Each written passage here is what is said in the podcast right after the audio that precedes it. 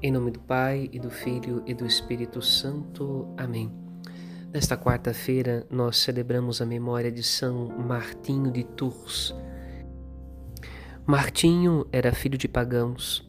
Revelou, soldado ainda e catecúmeno, sua caridade evangélica, dando metade de seu manto a um pobre que penava de frio. Tendo recebido o batismo, abandonou a carreira militar e fundou, perto de Poitiers, um mosteiro, o primeiro no Ocidente. Nele, levou uma vida monástica sob a direção de Santo Hilário. Ordenado sacerdote e depois bispo de Tours, tornou-se apóstolo das populações rurais com o auxílio dos monges do grande mosteiro de Mamontier. Uniu à comunicação do Evangelho uma incessante obra de promoção social dos camponeses e dos pastores. Sua obra tem destaque fundamental na história da Igreja da Gália, sob o aspecto pastoral, litúrgico e monástico.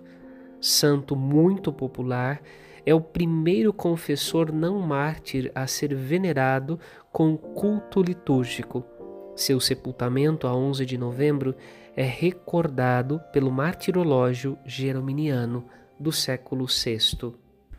A liturgia desta quarta-feira nos convida a contemplar no Evangelho a atitude do leproso samaritano que volta para agradecer Jesus pela obra da cura que ele recebeu.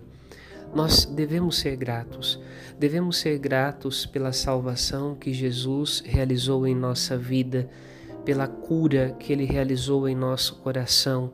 A gratidão precisa ser o gesto fundamental do cristão, que reconhece tudo que recebeu de Cristo e manifesta esta gratidão indo ao encontro do Senhor, colocando-se à disposição da sua vontade para realizar o bem e para amar esta nova vida que Cristo lhe conquistou.